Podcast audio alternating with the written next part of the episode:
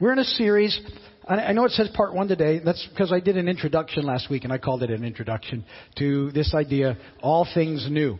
And uh, in this series, we're going to be looking at all things new uh, and how we get do-overs. We sort of talked about that, but I want to talk about the idea of being new creations and, and get a new perspective on things. And uh, it's in this sort of you know idea of a new year that we talked about last week. Uh, and you know, see, because like some of you made some resolutions five days ago. How's that going for you? Some of you okay, but a lot of people were like, "Yeah, that lasted a day." I, I like to get up and walk uh, in the mornings, and uh, so I, I exercise. I walk and ride a bike. Sometimes I run, do all those things. And I, I noticed on January 1st there was like three times as many people walking as there normally are. And then I noticed on January 2nd it was right back to the normal amount of people. We had that. We had that happen once. We went on a cruise, and uh, on the first morning of the cruise, I got up and went down to the gym to work out, and the place was packed. I couldn't get even a machine. And then after that, the place was empty every morning that I went. And I said, I know what's happened. That first day, all these people are saying, we're going to exercise so we don't gain weight on this cruise. And by day two, that was over. but here's the thing. What we did talk about last week was the idea of a fresh start. And I said that there's, there is something that's required for a fresh start, for a do-over for all of us, and that's to follow Jesus.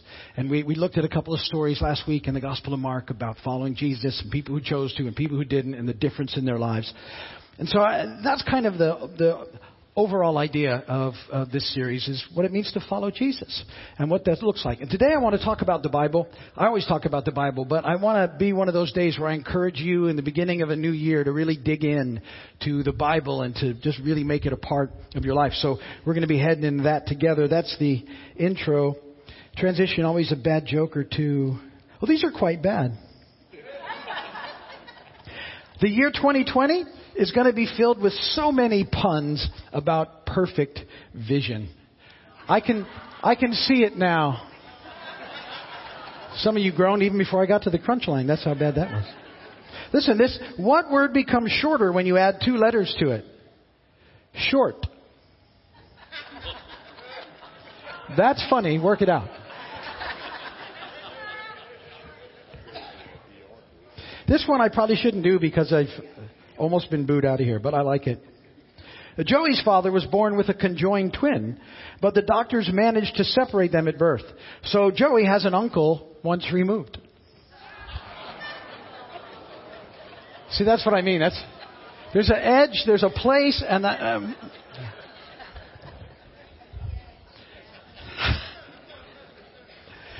I, I like it because some people get embarrassed for me, and I can see it.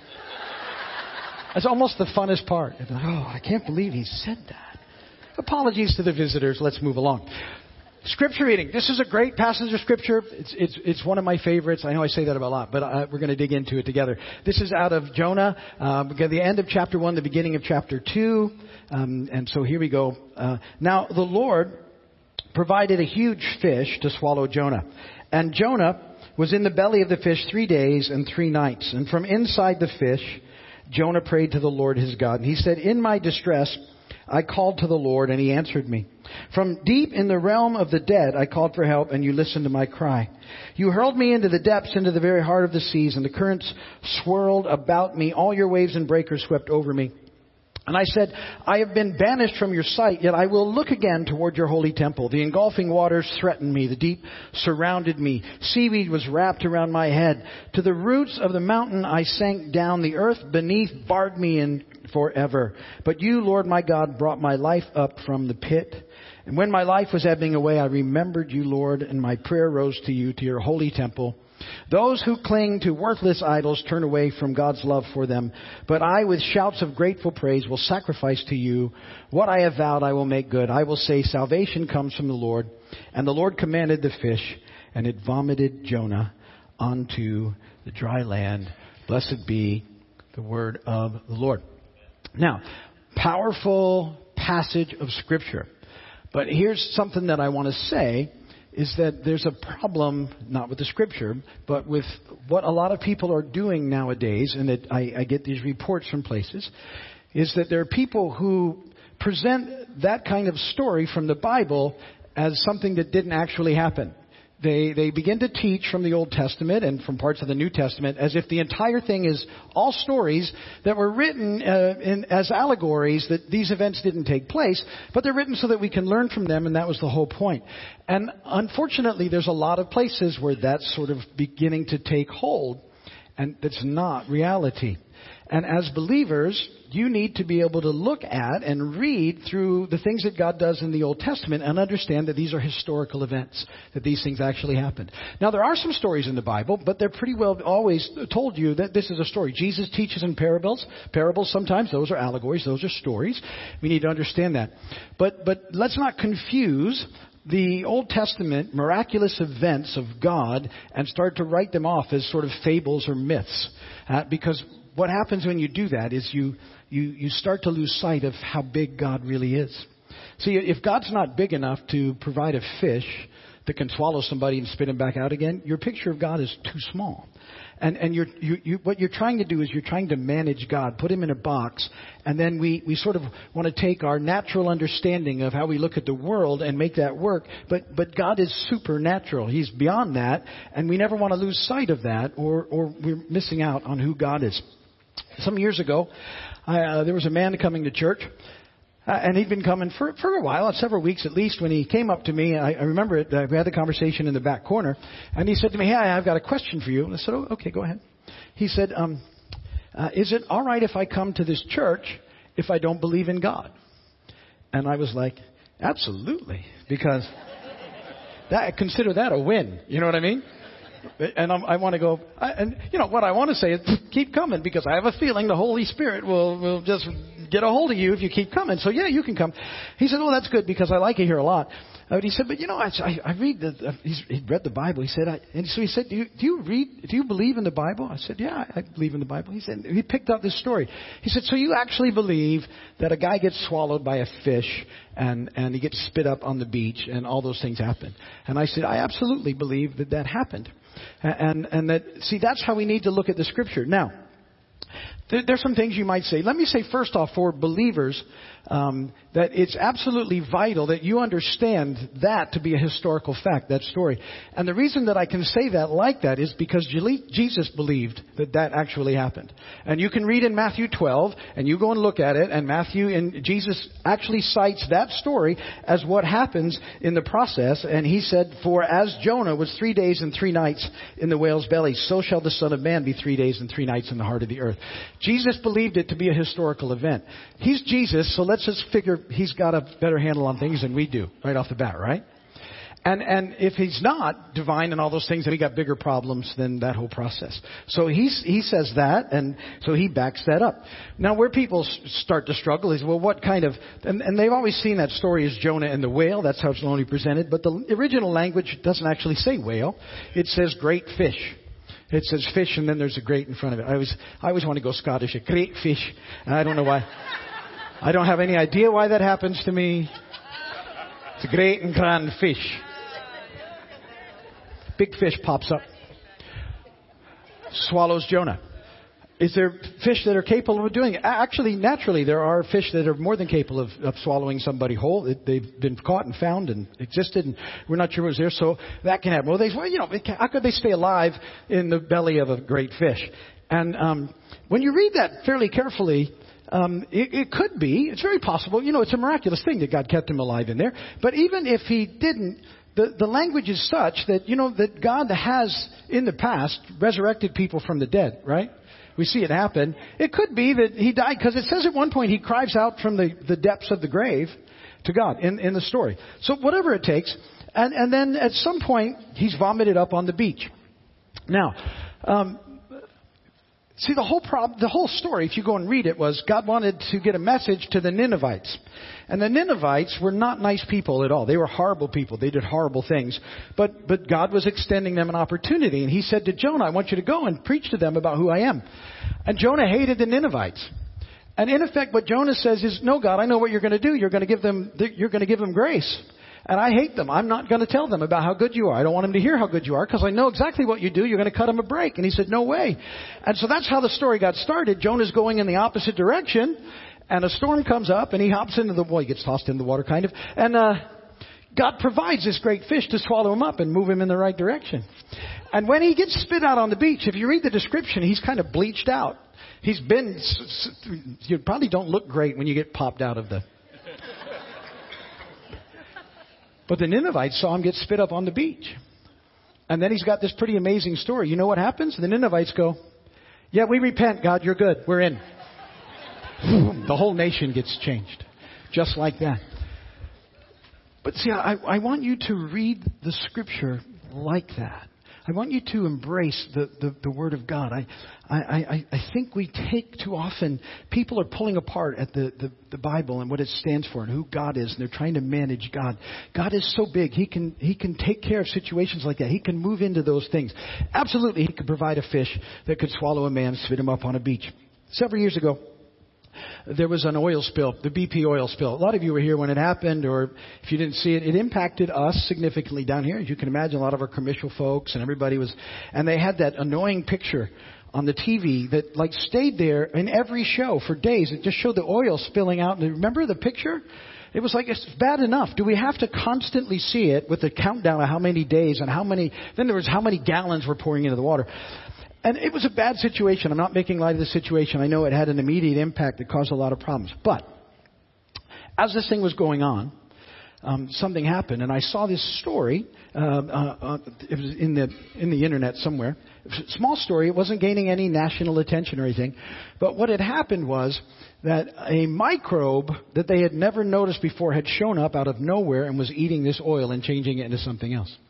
Now they knew about some other microbes that weren't very efficient. They knew about those, but no one had ever seen this particular microbe before, and it shows up from the depths, and it's extremely efficient at eating oil.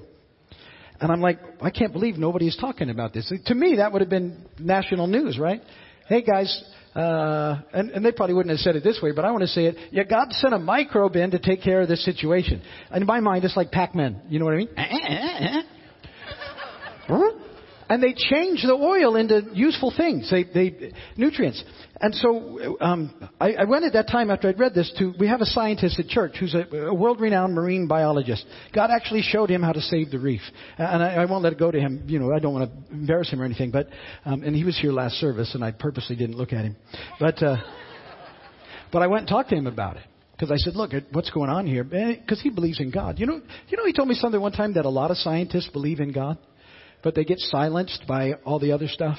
But they know that it's got to be God that's out there doing these things. So he said, yeah, not only is that true, he said, but the end result is that when this process happens, it creates these nutrients that are good for the food chain. And, and what's going to happen is it's not going to be less fish after all this. There's going to be way more fish because there's going to be way more stuff in the food chain for them to grow on. And I, I, see what I'm shocked about is it didn't make it anywhere.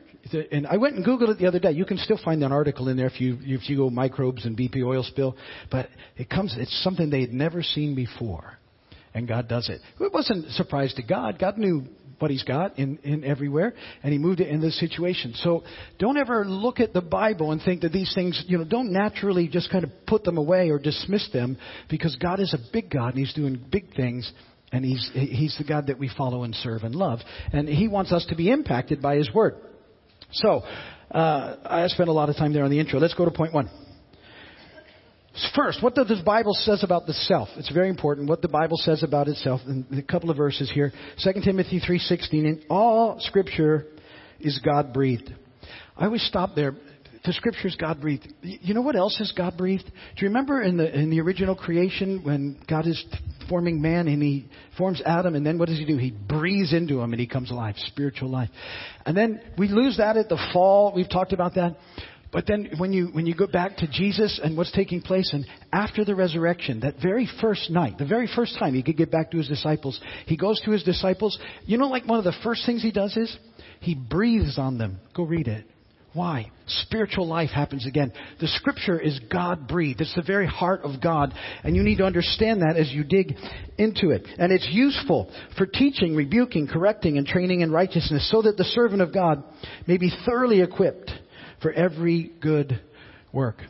So the Bible, God breathed. It comes from the very heart of God. Uh, it's useful to teach us truth. It's, it's useful to make us aware of problems and situations. It corrects our thinking and our actions. It teaches us what is right. It, it prepares us for how to live today. Even though it's thousands of years old, it perfectly fits in today. And the Holy Spirit takes it and uses it in our lives to show us how we're supposed to live.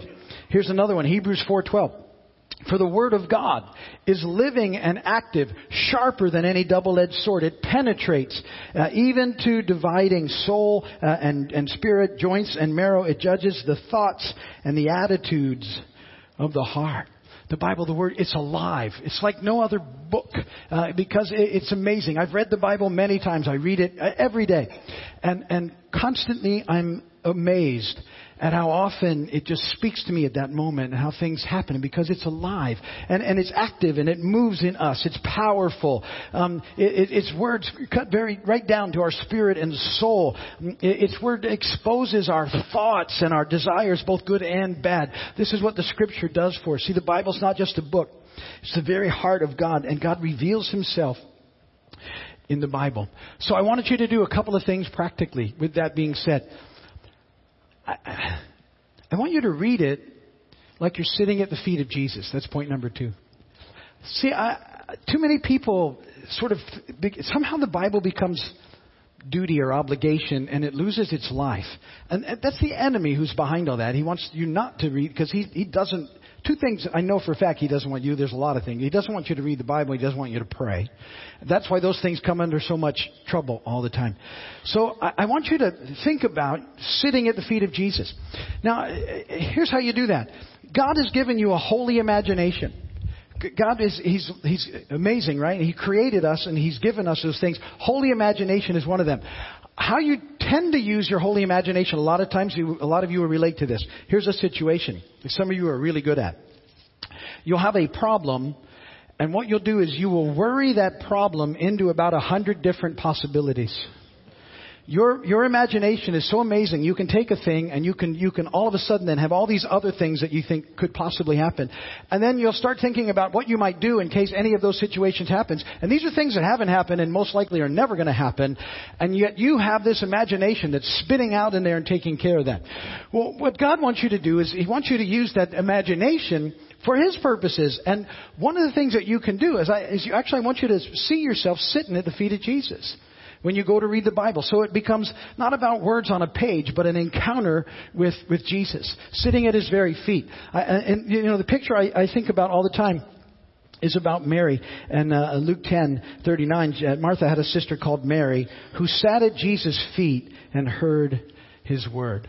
So it's just a picture of, of, sitting at the feet of Jesus and listening. It's like this appointment you make with him uh, to spend time with him, and you're just going to go and you're going to sit at his feet and you're going to listen for what he has to say through through the Word. It's just you and Jesus, and you listen to him. Third, there's this thing that we've talked about here before. I call it illuminated reading, and that's where we invite the Holy Spirit to show us what he needs us to see in the Scripture and in the Bible, and he does. It's part of what he does. Now, I, I didn't grow up as a believer. We never went to church as I can remember as a kid. And I first heard uh, about the gospel when I was 18, and I didn't want to have anything to do with it. I had a roommate at college who had invited this guy in who wanted to tell us about Jesus, and I just completely, I basically was like, la, la, la. so uh, very mature, just like now, and didn't listen.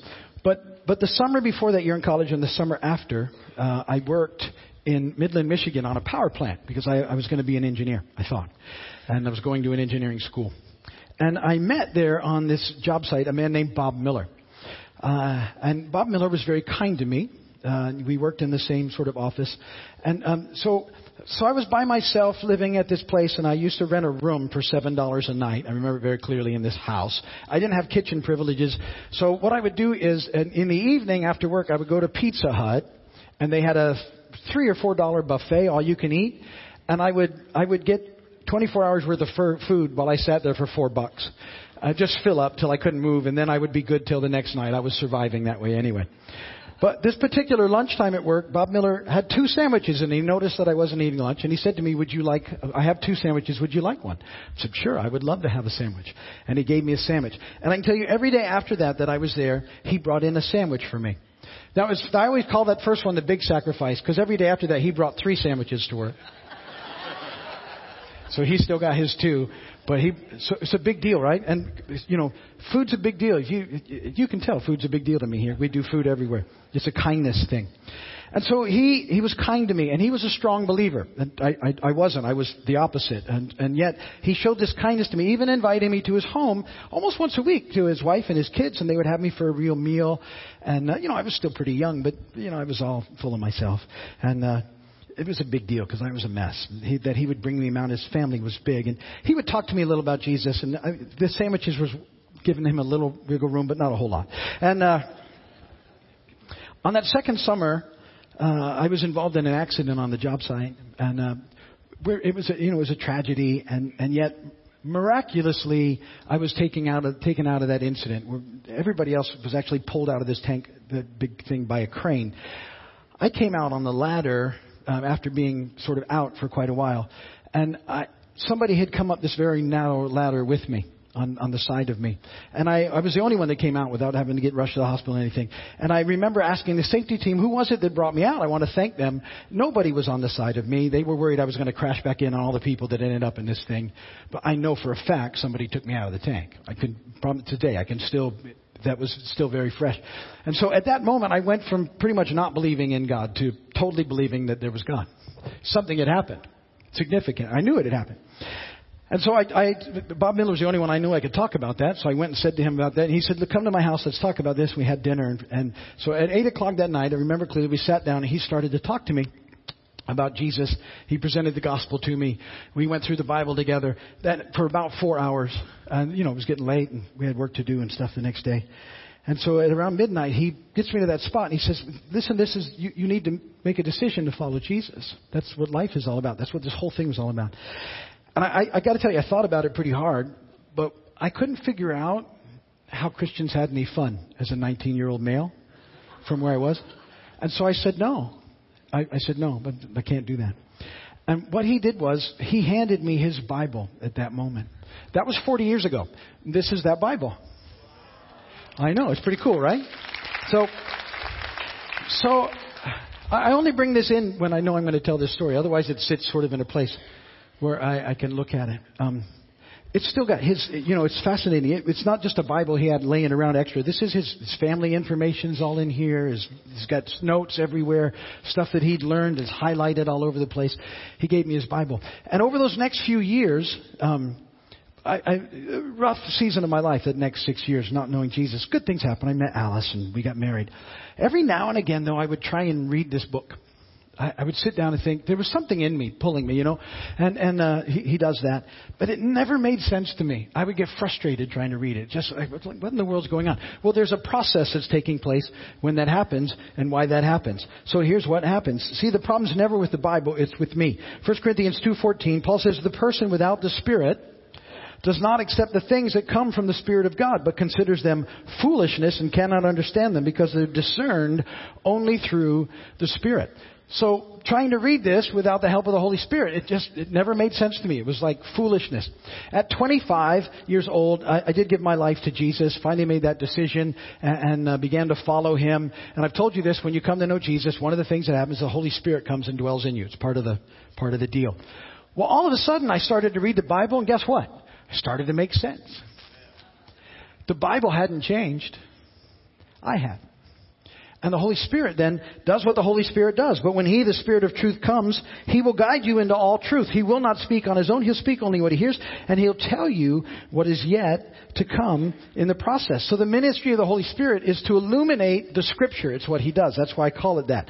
And, and so before our relationship with Jesus, our minds, are, uh, our minds are clouded by sin, but then we come to know Him, and the Holy Spirit comes in, and He begins to demonstrate and show us through the Scripture who God is and, and how much God loves us and what it it means to us.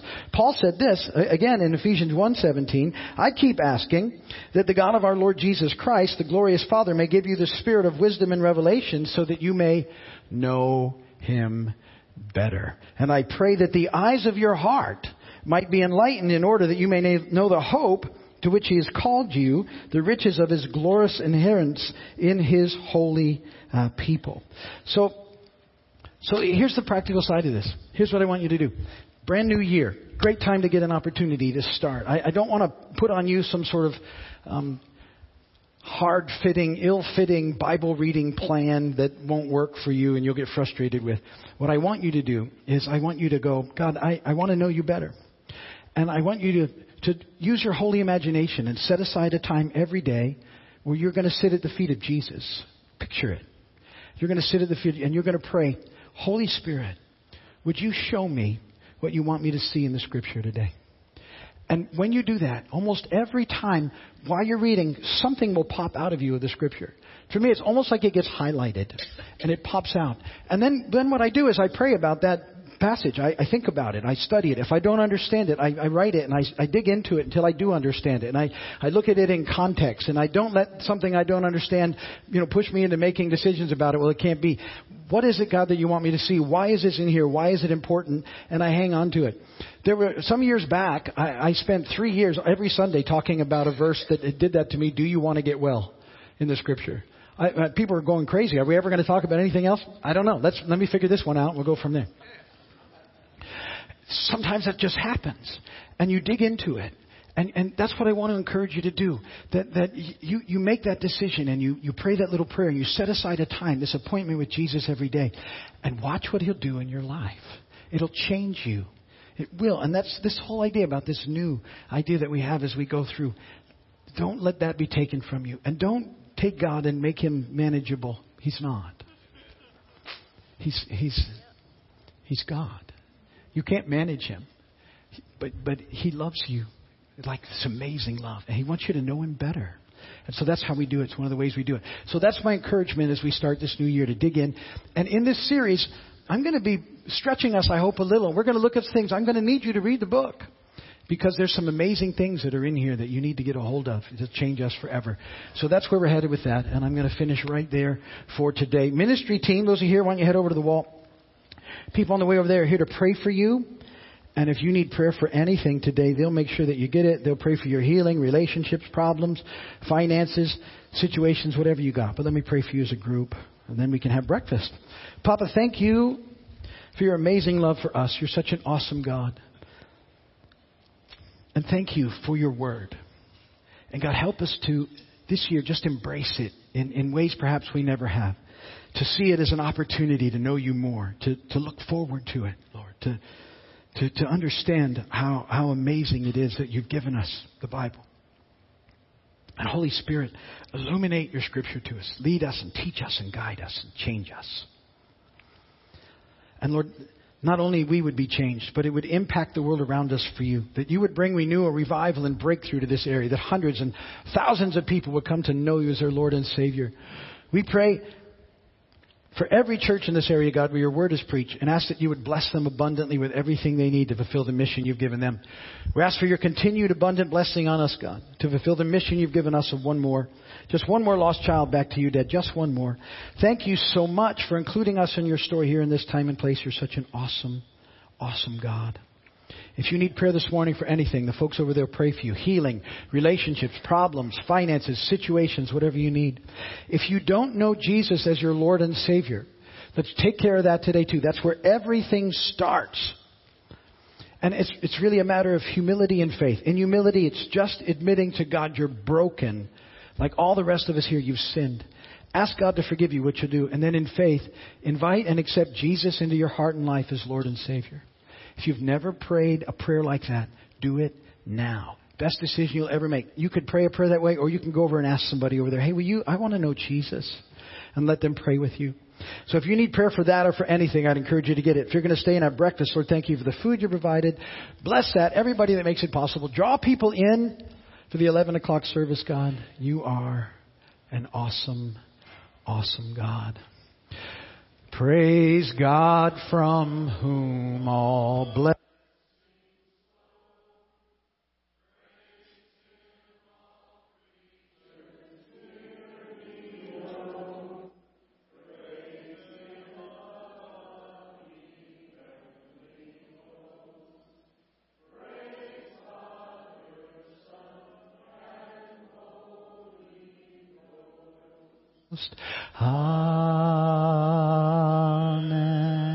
In good voice today. May the Lord bless and keep you. May his face shine upon you. May he be gracious to you and give you peace. And go today in the peace, the power, and the love of God. God bless you all. Thank you for being here. Remember, be thankful for five things. Encourage two people so we can get one lost child back to dad. Prayer is there. Breakfast will be in the back. As you go, drive safely. Be kind to one another in the parking lot. Have a great day. Catch some fish. Hope your team wins. See you later. Bye.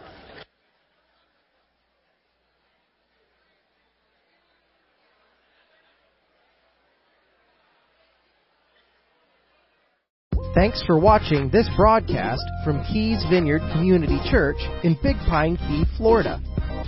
Be sure to like us on Facebook and subscribe to our YouTube channel. For more information, log on to keysvineyard.com. We'll see you next time.